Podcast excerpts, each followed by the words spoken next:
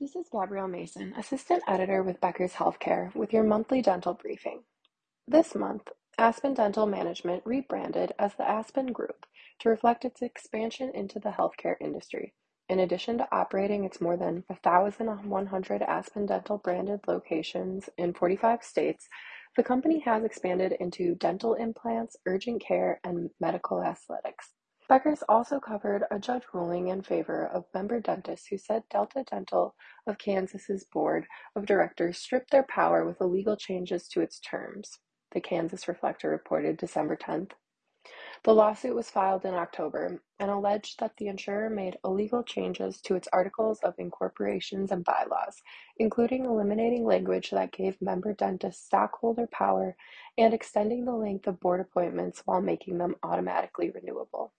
Judge William Woolley voided the board's changes on December 9th. The six appointed directors adopted amendments to the articles and bylaws that illegally stripped the members of their powers, marginalized or eliminated the need for the elected directors to participate in board decisions, gave the six elected directors supermajority control of DDKS, and gave the directors the exclusive ability to extend their terms, Mr. Woolley said. Sarah Patterson, spokesperson for Delta Dental of Kansas, told the Kansas Reflector that the changes were meant to block dentists from seeking changes to reimbursement rates and membership requirements. Those dentists have characterized Delta Dental's actions as a power grab, which is simply not true, she said. The persistent effort of those dentists to undermine the company really left the board with no choice but to take very limited steps to protect the company. In other news, HHS is sending providers $9 billion in COVID relief payments.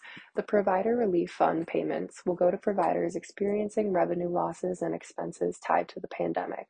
To be eligible for general distributions, a provider must have billed Medicare fee for service in 2019, be a known Medicaid and CHIP or dental provider, and provided diagnosis, testing, or care for individuals with possible or actual COVID.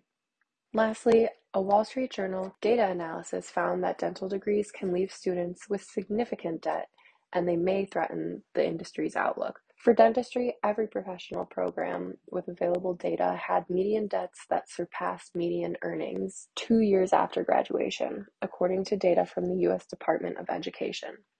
According to the American Dental Education Association, 2020 dental school graduates with federal loans owed an average of nearly $305,000.